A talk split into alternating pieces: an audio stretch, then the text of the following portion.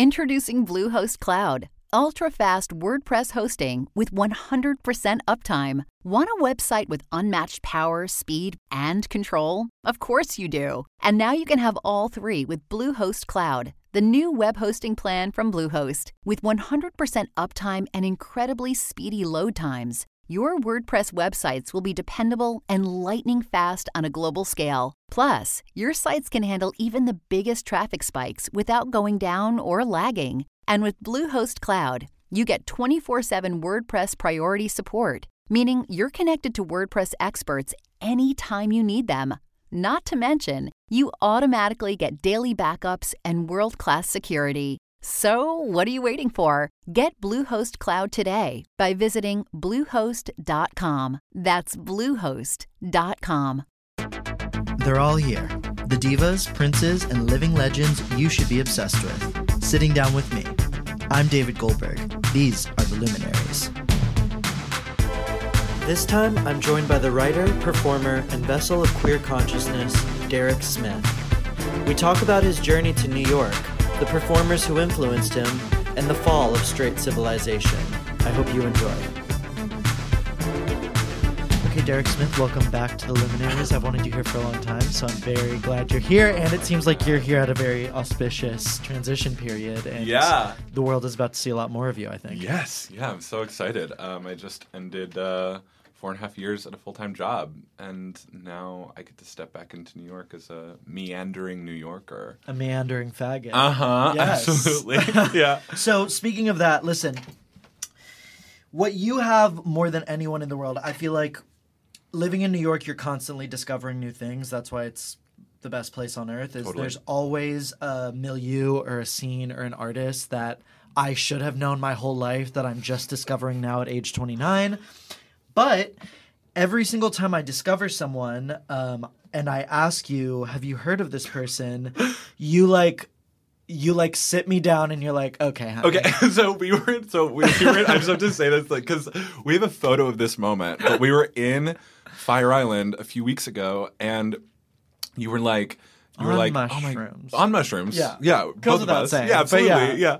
Um, you out of nowhere were like, oh my god, I was at this performance last night, and there was this incredible singer. Have you heard of Molly Pope? And I like did a lap mentally and i had to like take a gigantic breath and just and, and just reset myself and there's a photo of you looking hot and angelic and perfect and me like just gesticulating like lecturing about molly pope for 15 minutes And we might as well not even be in Fire Island. We're Right. truly like in the salon. yeah yeah yeah yeah, Yeah, exactly And it's you might as well be smoking a cigarette, oh like because yeah, you are just like yeah. yeah totally And that, but that has always been the experience where you're like, no her, please. and it's not from like a snobby competitive place. It's just this thing of where you're like, I have loved this person for a decade. I have watched every extant YouTube clip. I have done all the re- like, I love this. and I hope that it's I hope that it's like comes off as, as just like I am obsessed with what they bring to the table It's real. and what they've done because there were so many people who you know um had a really like strange and transitional moment of my life between like being at home and then like college and moving to New York that I found all of these insane people who I would call like my luminaries, my my people um, who was I, who I was able to be like, God, if there is an audience for that, then like I have the world open to me, and like, and I can. There's so much more I can do. It. It was so mind expanding. Yeah, I guess I'd like to know like what was that critical period and who were those first ones that you were discovering? Totally. As it were. Um, so like, um, I grew up in the Bay Area in California, um, to pretty like religious folks, um, and there was like a period. I was constantly like, um, trying to please them and like suppress. I think like my faggotry, um, and uh, like at one point like when i was in up until like freshman year of high school i like wanted to be a youth pastor. I was like so into the idea of that when like actually what i wanted was just like attention and like to be doing shows you know? Um and so then um I so then I knew like I wanted to do like theater and stuff like that or performance. I went to um I, oh so when I when I finally like graduated high school, went to community college for two years. There was like two years of just insane like just trying to avoid being home as much as I could, and I randomly became obsessed with. Um, with title of show and they had it's like this really obscure musical that um, they they went to Broadway by going onto YouTube and saying that they were going to go to Broadway. And it was a musical about two faggots writing a musical. And it was them and their two best friends and like four chairs, a keyboard, and that was the fucking musical. It was like meta, meta, meta, meta. And it was a type of humor that is now very mainstream, but it was not then. And they were doing really weird like web content. Anyways, through that, I found um, like a bunch of weirdos, like Jen Harris, um, through like that whole like weave of online content, and she was doing insane things online as well.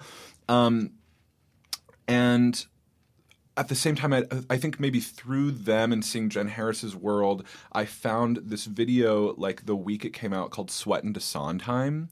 And this was in like 2008, and it was Jeffery Self and Cole Escola's Here we go. first video together.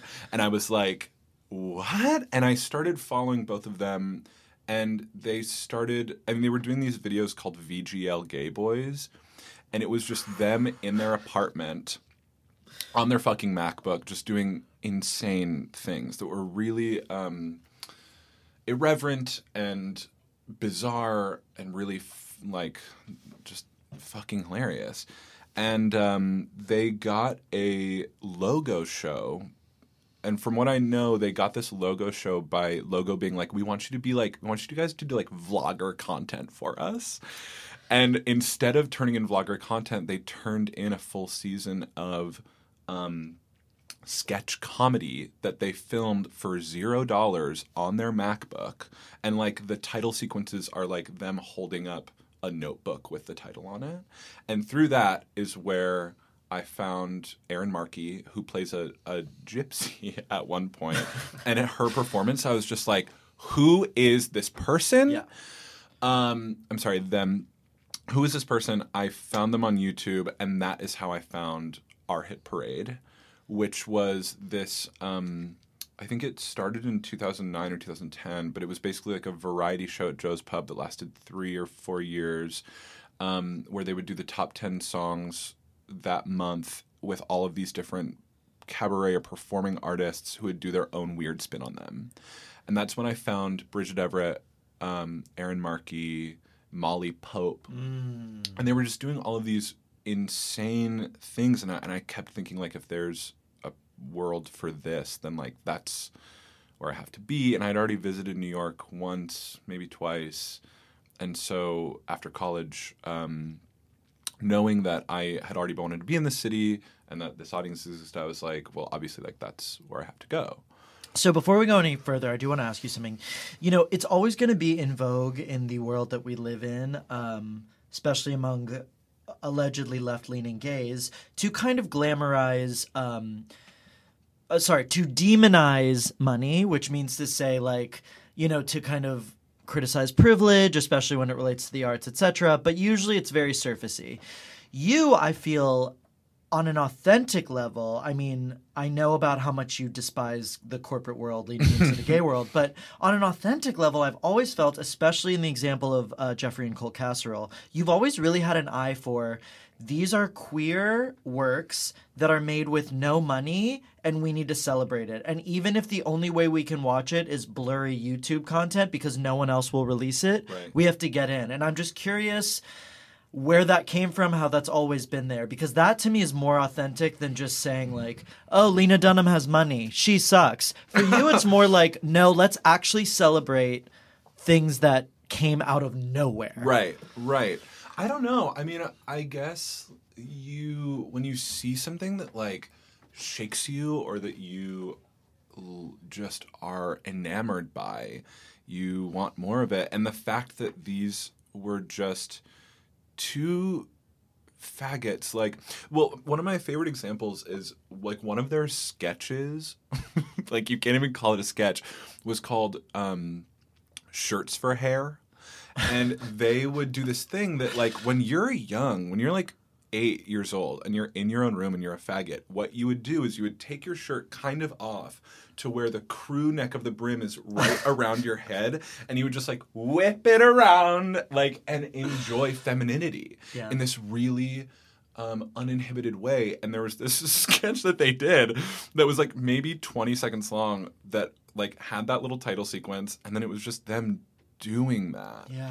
And I was like, God, that is so powerful. There's such an essence of um, authentic queer experience in this in this package of like um, a, a bunch of other examples. Uh, just this full package of what you can do with absolutely nothing. And um, It made me emotional. I'm thinking about you know the first CD I ever had. My mom got me the Madonna Immaculate Collection, and I would just put it in the boombox Mm. Right. alone in my room for hours. Yeah, I would give shows in my bedroom, and and my my bedroom, you know, well, I'm a Cancer, and so what I've learned, what I've understood about cancers is that like their spaces are sacred. Right. We take everything from our lives and we shove them on the walls. And I also love organization, and I love to like have my little space. Yeah. And when I was a kid, it was survival. You know, it was to have my it was to have the space that I felt safe, and um, and so to see some of that, which felt so deep and sacred, and and um, maybe even like repressed to me as an adult, reflected in this very you know heightened type of comedy that was not popular at all No. back then and it was it certainly wasn't in the mainstream i was like well these fuck these faggots are special Yeah. and they had people like bridget everett and erin markey the you know and um people max steele you know whose blog was like such a an an opening of a door for me you know when i was an ra in my third year of college before moving so I don't know what it is that draws me to that. I just know that um, I just know that it strikes me.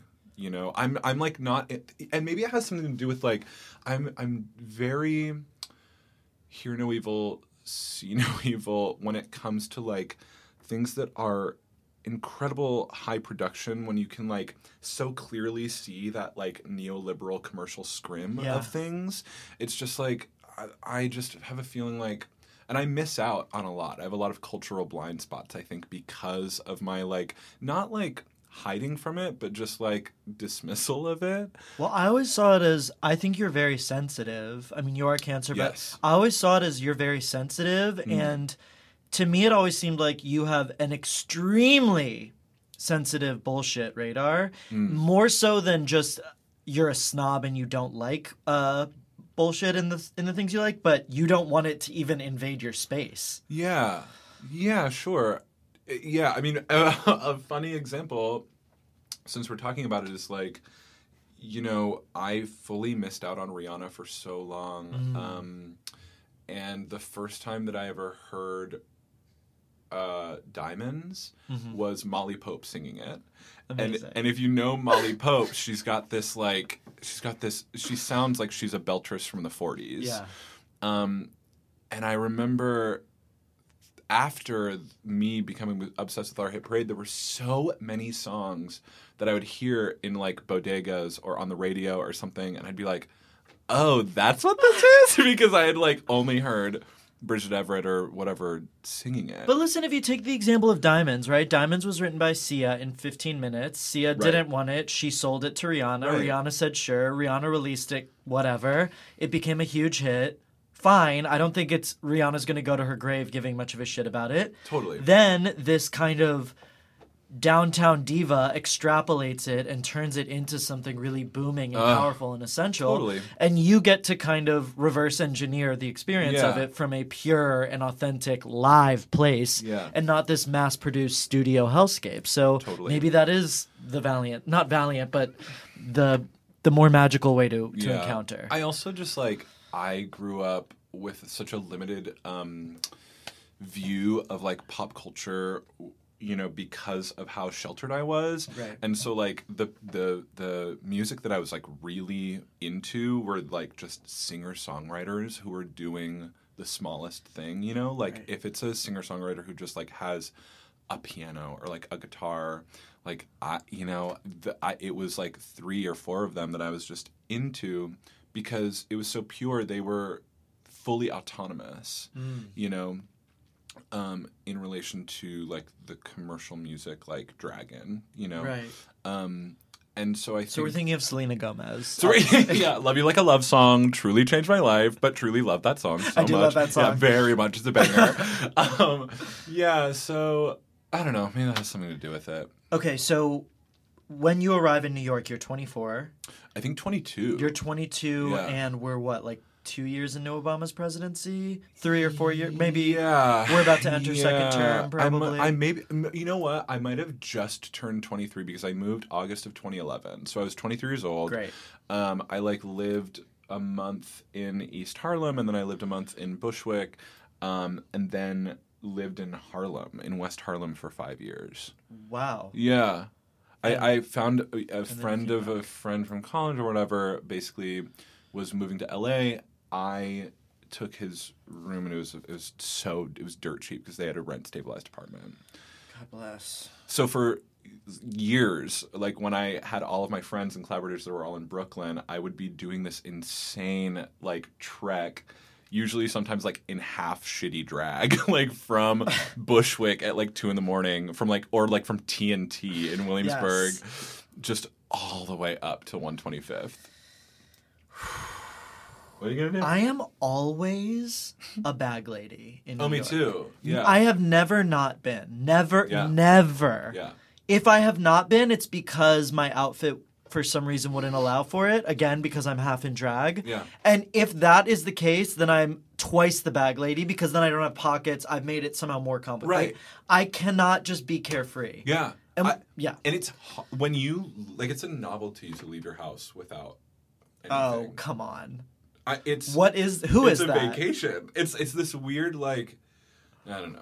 I honestly Yeah. think that's the reason. That's one of the reasons why we thrived a lot on Fire Island is because you. I don't need to carry fucking books and Yeah. Tupperware around Yes. everywhere I go, God, and I can just be this like barefoot potato baby. Pot- barefoot potato baby. yeah, Heaven. that's my OnlyFans channel. Yeah. Uh, so yeah, yeah. okay, so when you got here, how long did it take for you? Because I think. For me, I, I of course had a few friends when I came to New York who are still around, but I've cycled through quite a few. Oh. And there are a few years that I was ju- I was thinking about it this morning where I was like, what happened when I was 25? Like, where was I? And it, it was all part of the journey, I understand, but it really takes a while for some of us to land here. Oh, totally. And I'm so curious about like how long it took for you to find your people or to be finding the things that clicked for you, the Totally. nights that clicked for you, etc. I mean, I, I always joke that I've lived so many fucking lives. You the have. You are an ancient one. Um, thank you. Even though I you're take that- 31. I take. thank you. I'm famously only 31. um, as an ancient one, I take that with such uh, as a, such a compliment from you. Yes. So thank you. Um, I so I moved to the city, at the and I already had a friend from high school who went to NYU. Uh, whose theater company like she just like let me become like an intern or like a company manager um, for a show that was about like uh, it was about um, Marilyn Monroe, but also it was called Nuclear Love Affairs, and I was Gardner Rahimi, and um, and I remember uh, um, Mara Wilson was working uh, the was a stage manager, and I remember being like, oh wow, I've already made it! Like my first month in New York, hanging out with Mara Wilson, who was wonderful, um, and then but that's how I found Ars Nova, and I also um, I met an incredible group of people because my first job was working in this uh, box office at Signature Theater, um, and I just randomly met these all of these other people that were my age who were similarly like recently out of school, making a bunch of really cool theater or doing different things within it. Um, and and then about a year into moving here, um, this guy like basically like reached out to me on Twitter, which sounds way more official than it is. It was just this guy was like, "Who are you?" And I had no. We like followed each other. His name is Chris Tyler. Um, he now lives in LA, and he basically like we started following each other. I thought he was super weird. We both had this weird. Um, love of conspiracy theories around pop music. We were both into this thing called better. Vigilant Citizen, which is which was this website that was like talking about how the Bad Romance music video was like foretelling like a plague of like like a coughing plague that was going to be coming out of like Ukraine. Wow. this whole thing, and we were we just kind of like met and exploded around this insane thing, and um, he had this drag character named Ashley Nicole Smith, who was a 13 year old, a 13 year old Disney Channel reject, and um, he was like, "I'm starting this monthly party called Total Rejects Live, and the idea is that every month we're going to take a an actual countdown from TRL and do it on its anniversary from like the early 2000s, and um, so I like he fully started it, but I was with him from the beginning, and I was Jesse Sweeney, Ashley Nicole's like best frenemy, and um, and we did it at TNT for two years every month, and it was a perfect place for like um, drag performers, cabaret artists, performance artists, musicians, um, and it was like at a real specific moment in like Brooklyn queer nightlife. Um, we ended up performing it at the Public Theater for Under the Radar. Um, and it was like so it was completely sold out. It it was such a moment and through all of these people that were doing these numbers at this show that was so wild. Like it would start at midnight. We would say shows at midnight. It would always start at one. By like three or four a.m., there would be like two more people. Like the only people that like did not perform in it that night, there were like two more sitting on the disgusting floor of TNT, like watching the last number. And there were, I mean, the people that came out of that, Tessa Scara, you know, Bailey Williams, Alex Rodabaugh, Macy Rodman, Theda Hammel, um, Wow. you know, Ma- Mars Hobrecker. Um, they are this incredible tattoo artist. Glossy Bohemond. Um, like real, real. Oh my God, Jack Raymond, um, uh, John Sprandio, Ryan. You know, like there were so many. Um, I'm sure I'm forgetting a million. There's they're all all of those names to me are so um, only in New York. yeah, Like I, I I wish the greatest success for everyone, and if anyone wants to leave New York and make a lot of money in LA, yes. But they they all have that um, that essence of like they you come to New York to see those kind of people. Sure, sure. Yeah, and like I'll, I'm just going to describe really quick one moment that I will never forget that I always try I always use as like an example, but Mars gave this performance that um the the number that they were assigned for this night was Toxic by Britney Spears. And I think it was like the number two or the number one. So they were like very they were like last and Mars had just gotten um, top surgery, and I think that they were like in transition. Anyways, Mars comes out in like super short shorts and a bomber jacket with this doll, and Toxic starts playing.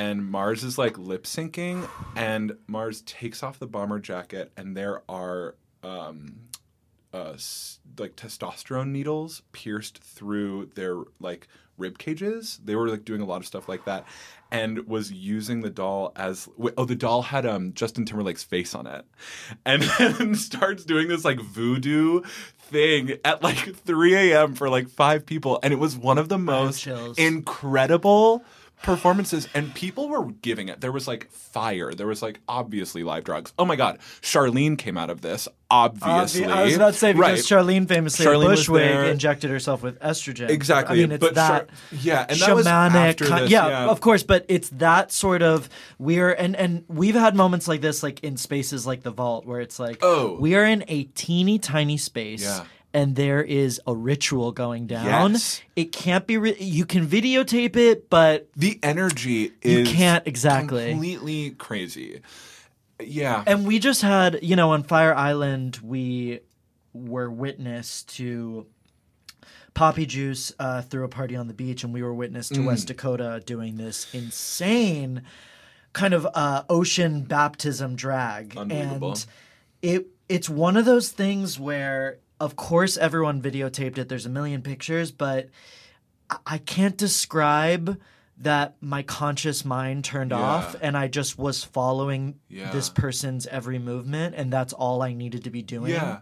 And it just, that moment was really when I discovered how transcendent of an experience you can have with a fucking wig and like a prop you stole from your work. You know what I mean? Like, and um, so all of those people and, and me and me maybe a little bit less so because I was fucking up in Harlem, but um, we were performing all the time at a bunch of people's different parties. Um, and about a year or maybe six months into this moment for me, um, I really wanted, I- had this idea for a solo show um, that was, you know, I like moved to New York and I read On the Road. Okay. I was a basic fucking little faggot, you know. Please. I Right. read Just Kids. Thank you. Okay. Thank you. Let's not. Yeah. There was one line in On the Road that talked about how Dean Moriarty, when he escaped prison in 1944, he was 19 years old, and he uh, worked as a gay sex worker under an alias named Lee Bullier. And the, my whole show was me as Lee Bullier for that entire year. And it was me as a 19, 1944 Hollywood faggot prostitute like thinking that his frenemy was Shirley Temple and like always making fun of Shirley like at all of the events and singing a bunch of like Ashlee Simpson, Tom Waits, um, Cole Porter, you know, like all of these. It was a full like solo cabaret moment. Um, that you know, Chris was like such a champion of all the people that he brought together, and he brought people to come see that first showing of when I did it. Like it blows my mind that like Macy was there and and all of this stuff, and I, I did it three times, and a friend of mine, Jordan, who was also like coming to see all of that nightlife stuff, saw it, um, and then uh, asked me to come and read for this musical that he was directing. He Jordan Fein, an amazing theater director and also assistant director for a lot of Broadway stuff. He brought me in and asked me to read for a few parts for a new musical he was directing called War Lesbian, starring yes, star War Lesbian by Christine Haruna Lee, um, starring Erin Markey. And I had been me like every single time I was stoned in college, I was showing people videos of Erin Markey, of Bridget Everett, you know, of all these people. You know, we just had Aaron, uh, Amber Martin in here, and you brought up this moment when you were you saw you and Jack Raymond saw her perform, and you found yourselves outside of Club Cumming smoking a joint. Casually smoking a joint with Amber and Martin. that happens. Um, and I I'm trying not to word this in a starfuckery way, but the amount of times that happens where someone you've worshipped for years, Yeah. you suddenly are like li- just hanging Yeah. out with Yeah, or totally. doing something with, and it's it's without any effort. It just happens. Yes. The amount of times that happens here is that there's nothing Oh, like it. It's, it's more than in a movie. It's insane.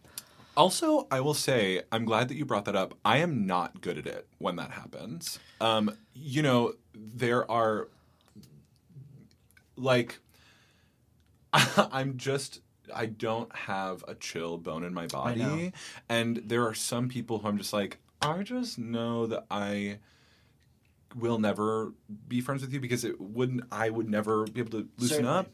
But you know, people like um, Erin Markey have become friends because I've been able to work with them, and you know, we like wrestled on stage at Dixon Place for three weeks. Like, uh, you know, um, and they're amazing. You know. Um, anyways, so so I did War Lesbian, and then Chris's friend uh, Dakota Rose, um, who is the director for this incredible theater company on the Rocks Theater, uh, saw me in that, and they brought me in to do their first commissioned show, and I've done like five of them now, five different original shows with this theater company on the Rocks, and so yeah, yeah, and so that's kind of how uh, how I like found the place, at least like artistically, um, in the city, is just like through these kind of crazy experiences. And Lee Bullier, that solo show that I did, was kind of the thing that people saw. You know, that was it was it was like I think a, a full hour show. You know, and I had written the whole thing and whatever, so people were like, "Oh yeah, yeah, cool. Come do this thing. Come do this thing." How do you look back on your body of work so far? Well, I I mean, there's Lee Bullier was the main thing that I made fully and pretty much only myself.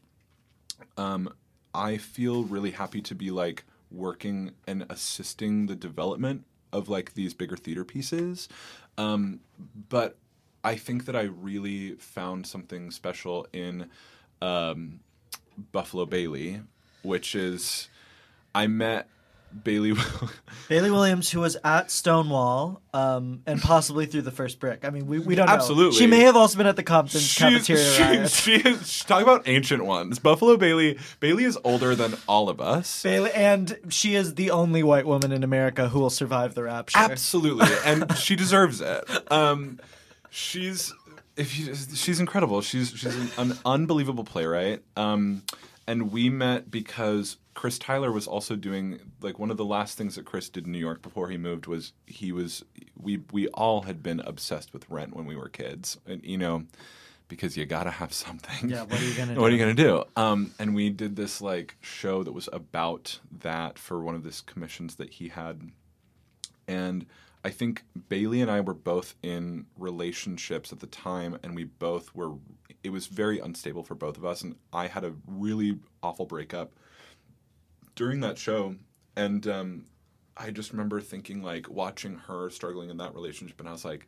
We're gonna be friends, and she had been doing these insane. She had basically dedicated her entire social media to this character Buffalo Bailey, which is this version of herself who decided to quit theater, move to the wild, wild Midwest, and become a horse rancher uh, for gay horses. and she had like her Facebook status updates were long stories about like the disco ranch, the margarita machines at this gay horse ranch, her nine gay horses that and we basically like one time super drunk at Eric Sheether's birthday party, we were like, we let's make this a play.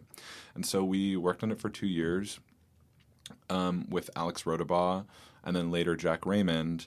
Um, and it's a 90 minute timeshare presentation for a gay horse ranch in 2008 and uh, it's kind of about the mortgage collapse of like 2007 2008 but it's mostly just like um, another gay fantasia on national themes And the what really makes it queer is it's about it's tragic because it's about yeah it's about there's this sentiment of the world is going down, we're going down with it, but we're going to commit, and that's the that's the faggotry aspect of it. It's we are going to do this for 90 minutes and we're not going to we're not going to break. The, like of course it's satirical and it's extremely self-aware, but the gay horses in Buffalo are in it to win it until the end. right Until Yeah. there's nothing left. right they're dancing as hard as they can because they are selling the timeshare of a lifetime Yes. Um, and now uh, Bailey and Alex and I, uh, we went and did a residency for this next show that we're doing last May, uh, and we're doing a presentation of like 20 minutes of it in October, uh, and it's about our cult that we're starting. An apocalypse cult, apocalypse cult. okay. Yeah. Um, it's IWOW, the International uh, Waiters Who Are Waiting. Um, and it's about how we left the city to go work at um, a macaroni grill uh, in Pennsylvania to really just like stew and like, you know, create the manifesto um, as we wait for the return of um, the queer comet that will save us before the climate change oven uh, cooks the world. Queer apocalypse is something that comes up a lot with you. Yeah, yeah, yeah, Uh, especially during Pride season. I felt like Pride season was really a big apocalyptic market for you. I mean, you were seeing me at my fucking like wits end with Pride this year. You know, Uh, Derek, uh, we haven't done one yet, but we are all looking forward to. Derek will be hosting flag burnings. fan burning. Fan burnings, Yeah, I'm sorry. Yeah, yeah. I thought it was I mean, but also rainbow like, flags if, can be thrown in the fire. You need to bring them, but I if I hear another fan clack from a fucking white gay, I just will. yeah, it's I will murder. On Fire Island too. It was like Oh my god. they're playing ABBA. Can you put yeah. Please, please. Get it out of my goddamn face during the ABBA suite. Yeah, it was a medley. I know. and Wait, which it was every time. amazing. It was amazing. Um, Yeah, the, there's for me Pride this year's Pride was tricky because it was such an easy shot for any Twitter gay to take that actually for eh, to get a funny take on the kind of demonic corporate blah blah Commercialization, blah, like, blah, blah, blah. it's very rare. And yours was just I, I felt like you were the person I could always turn to for a laugh because you were just like what? You, you were already defeated basically. You were just like a withered husk on the beach just like i don't care. They can bomb me. They have drones. Right. And of course you know happy prime was one of your Happy Prime, sure. Yeah. Yeah, I mean, I feel like um, I went to New York Pride once with like my first New York boyfriend, and I remember being like, I'm never doing this again. The amount Yeah. of cops are horrific, and and I just feel like. You know, like after Pulse, um, I was actually with with Bailey and Alex. We were. It was like the day before we were going to go on our first residency for Buffalo Bailey um, was the the day after Pulse happened, and we were standing in front of Stonewall for like the unofficial kind of like uh, it wasn't like the city vigil.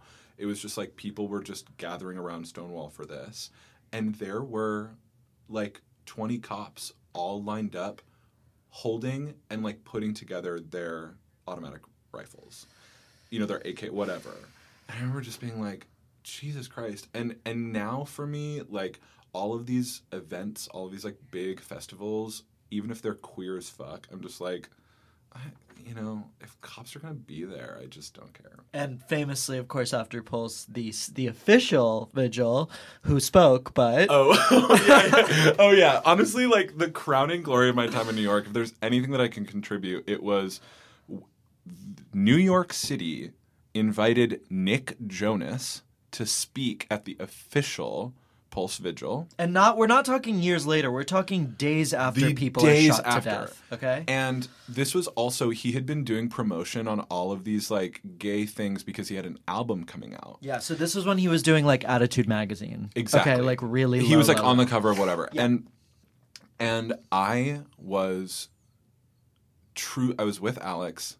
I was so fucking angry and I screamed out like he was like reading whatever and I screamed out fuck you Zac Efron. Like and it was very quiet. Like people were really listening. We all heard. Yeah. and these two women behind me were were like, um, can you just give him the space to do this? And I was like, his album is coming out a week from now. And then there was this next moment where he was like, he was like, when I look out into this audience, I see, and I screamed out, "You see money," like, re- and you know, yeah. Listen, you know Ryan Leach, uh, who is I think the funniest gay person. Oh, he's incredible. and I think is the probably one of five very funny gay people on Yeah. Twitter. Anyways, he um, he recently posted like, God, you know, I'm I'm remembering with fondness. Uh, at the Pulse Vigil, when someone said "fuck you, Zac Efron," and I remember being like, "Oh, so not only is this a thing that I remember personally experiencing, it's oral history of New York now, and I knew it was you. I was like, Right. "I- it's I will have Alzheimer's and know that it was Derek. I am ready Who to else? retire. Yeah. It's one. Of, I honestly, I was shaking. I was truly shaking because I, you know, I've learned now about myself at 31 that from other people telling me this and me not realizing it about myself. Yeah. That I do speak up. Like, you know, I can think of myself. I often like. I often constantly put all my my my fiercest loved ones around me, Mm-hmm. I put on a pedestal. Everyone. And so I constantly think of myself as this like shriveled person, but I fucking speak up. And I didn't even realize this about myself until like the past six months, you know? And I didn't even realize that, it- but it just happened. But I remember standing there shaking.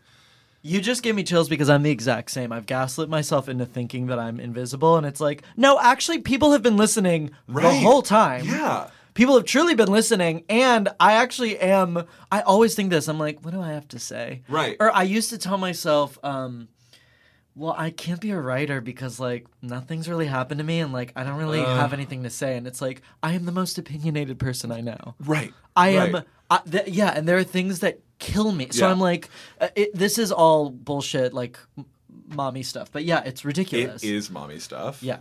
And it's, but it's also a very queer thing. Yes. If I can say it here.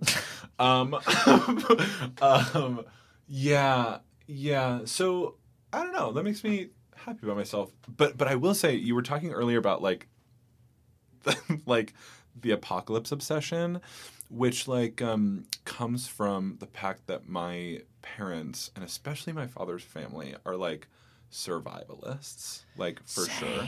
Yeah.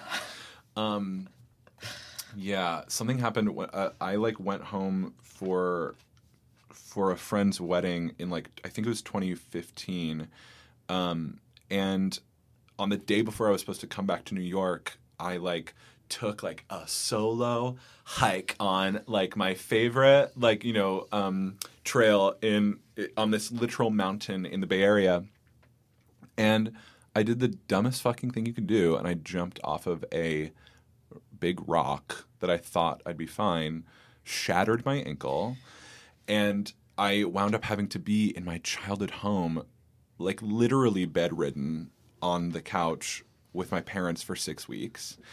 And at the end of six weeks of like smoking my weight in marijuana every single day because I didn't want to take like the pain meds. Um, or the pain of Or- being with your family. or the pain of the absolute your home. insanity of being in my childhood home. Like it's maddening. It's Absolutely. maddening, Yeah.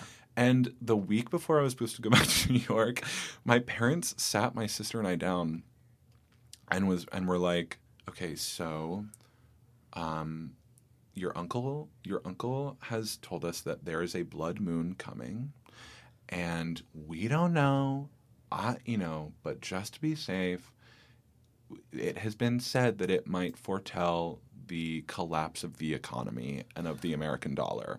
And they gave me $200 in silver coins. so, like, this is where it comes from. You know, like, yeah, there's. But you know, it's an so my brother who's in the NRA is also he thinks he like all I think straight men who are in Republican world, I think he thinks if something bad happens, he'll be Batman and he'll be the one who saves the day. And he is always asking me what how are you getting out of New York? How are you going to make it back to Texas when things crash? Yeah. Uh, do you have a safe house? Right. All of that stuff. And I think something about being queer, and you're the one who gave me my first copy of The Faggots and Their Friends Between Revolutions, is we are like, let it all burn. Will, will, we, that's true. Queer survivalism is, I don't care. What, let it burn. Let me starve. Yeah. Let's watch it happen. We will always rebuild. Then this kind of straight survivalism is, no, I'm going to defy the odds and Right. I'm going to be the one who survives it. while they all burn. No, The- the we're all abs- going down together. Absolutely. Yeah. The absolute hubris of that is completely. It's unbelievable. I know. Um, I the thing that I'm most grateful for about being queer is the experience of you know you can analyze why or whatever but when we are young we see all of the structures of society and we see all of the you know laws that it's abiding by and we understand immediately that this is a house of cards. We understand immediately that all of this from like the switch of whatever it will fall. And we are watching that happen now as we're watching you know trump's administration just be able to be like hmm no we're not going to follow those rules. Right, because that's all it takes. Right. right? And it's just um it's so funny like we know that like through the collapse, whether it's you know global warming or whether it's you know the economy or whatever, the Earth is going to survive. The Earth is kicking us off, you know, Right. and w- we don't stand a chance. We we know our place. Right. You know, we're either gonna go down or we're not. You know, um, and so yeah, it's just funny. Like I. I have thought like, oh, what would I do? And I was like, you know what? I bet I would find some like really cool people in Prospect Park. Yeah, the Vale of I mean? Cashmere. Yeah, yeah, yeah, yeah, totally. Um, go like make a fire, you know, Just set up eat a vegan happens. lifestyle, Yeah. you know, like oh my god, I'll get so thin. There We'll some tan. goats there. Oh, are there? Yeah, there's still some goats there. Have you heard about like all of those goat heads that they keep finding in Prospect Park? No. It's because of um, witchcraft.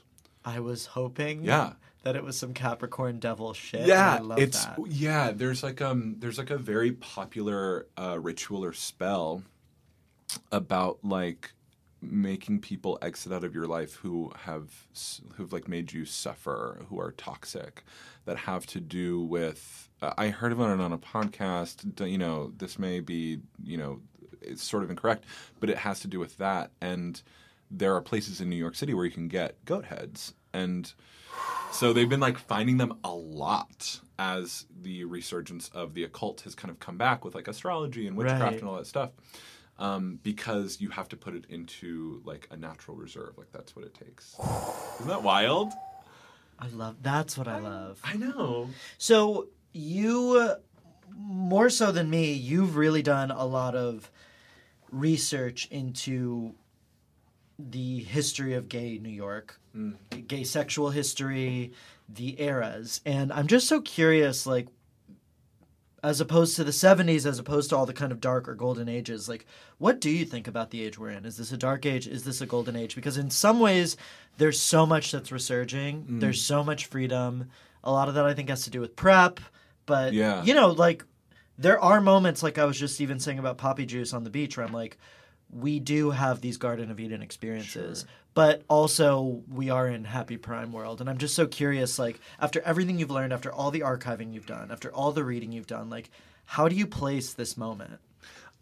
I mean, I think the split that you just described is this like weird dichotomy of experience Yeah.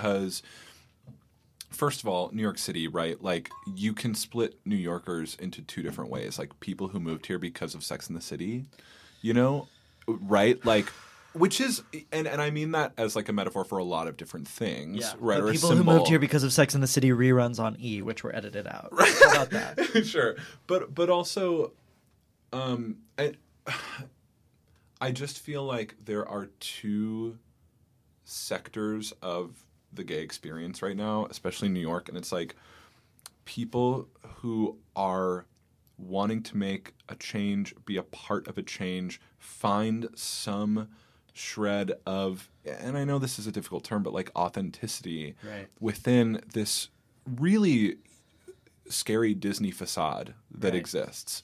We are lucky that yes, New York is much safer now for some, but you know, like it makes it a lot harder for undergrounds to thrive, and I'm really gl- like happy that I've gotten to see aspects of that and be a part of those. But when I think about like what's happening when this is gonna okay actually i feel safe talking shit about midtown and talking shit about hell's kitchen because you have one of the greatest takedowns of hell's kitchen that i've ever heard in my life Thank you. i love it it was it truly healed me really but i think what that, is like, it well, it was you. It was you on that podcast that was the awkward dating stories. Oh, yeah. It was- it was so amazing, and I just think that like I, it's, I think that if you are existing only within the world of circuit parties and within the world of midtown, you there's a lot that you're missing. Um, and I don't judge that. I think like if you've found a space, that is your haven. Like don't you know make it yours, but you are with a very specific class of people yes and I have always, um, I've I've all you know one of the reasons why I respect Chris Tyler so much and this like TRL thing that we did together, one of the reasons I'm so happy that I was there is because there were so many different types of people. And I was, I always knew when I was a kid that when I imagined what my life would be, I knew that all of the all of the hell that I went through living at home, I knew that I was going to learn so much more by going to another place. And New York City has been always where I've wanted to expand my mind and my experience. Mm. And that means being with other people. My entire life, my my parents were not people who told me what to read or told me what to look at or, or suggested culture. It were it was the older people around me who were like, "Oh, you should like check this out." And I've always depended on the community to do that for me. Yeah. And for me, like with those values, I want the widest experiences possible. Yeah. You know, a lot of this is going to be borrowing from Ramzi Fawaz, who's uh, who's a comic scholar. But um, when the X Men in the '70s go to space during the Dark Phoenix saga, they're all in their costumes. You have Storm, you have Colossus, who's in his Russian gymnast look, Wolverine, Jean Grey. Okay. They land in the spacecraft of the Shi'ar, where everyone is a full disco alien fantasy. People with multiple limbs, all these different colors. Okay. One of the alien creatures sees the X Men and goes, Aliens! Which means to say to them, the X Men, who are already freaks on Earth, are aliens. So you're now in a full. It, it I'm getting goosebumps even talking about it, but there's just this sense that it's never going to end and that there is no us or them and that it's Right. always Right. expansion and discovery and Yeah. disco. Oh, And that's what's amazing. And like when you were talking about that, I was like, yeah, he you want to keep searching and keep discovering and never stagnate. Yes. Oh my God. Yeah. I. I um. Why are you living in New York if you're just here to you know stay to to to just keep at the same pace? You know, Yeah. like I. Or like I guess you could say like why are you doing that anywhere? But um, specifically New York, like you know I, I just don't understand why you would want to come here and like go to Dunkin and you know like yeah I, I don't know So in terms of now that you have more kind of uh, contemplative time, I mean, I know it's relatively fresh, but yeah you're working on the new show with Bailey, etc. I'm just curious, like, in terms of what you want to be exploring Yeah. or the sorts of projects you want to be pursuing, what's what's unanswered or what's making you curious?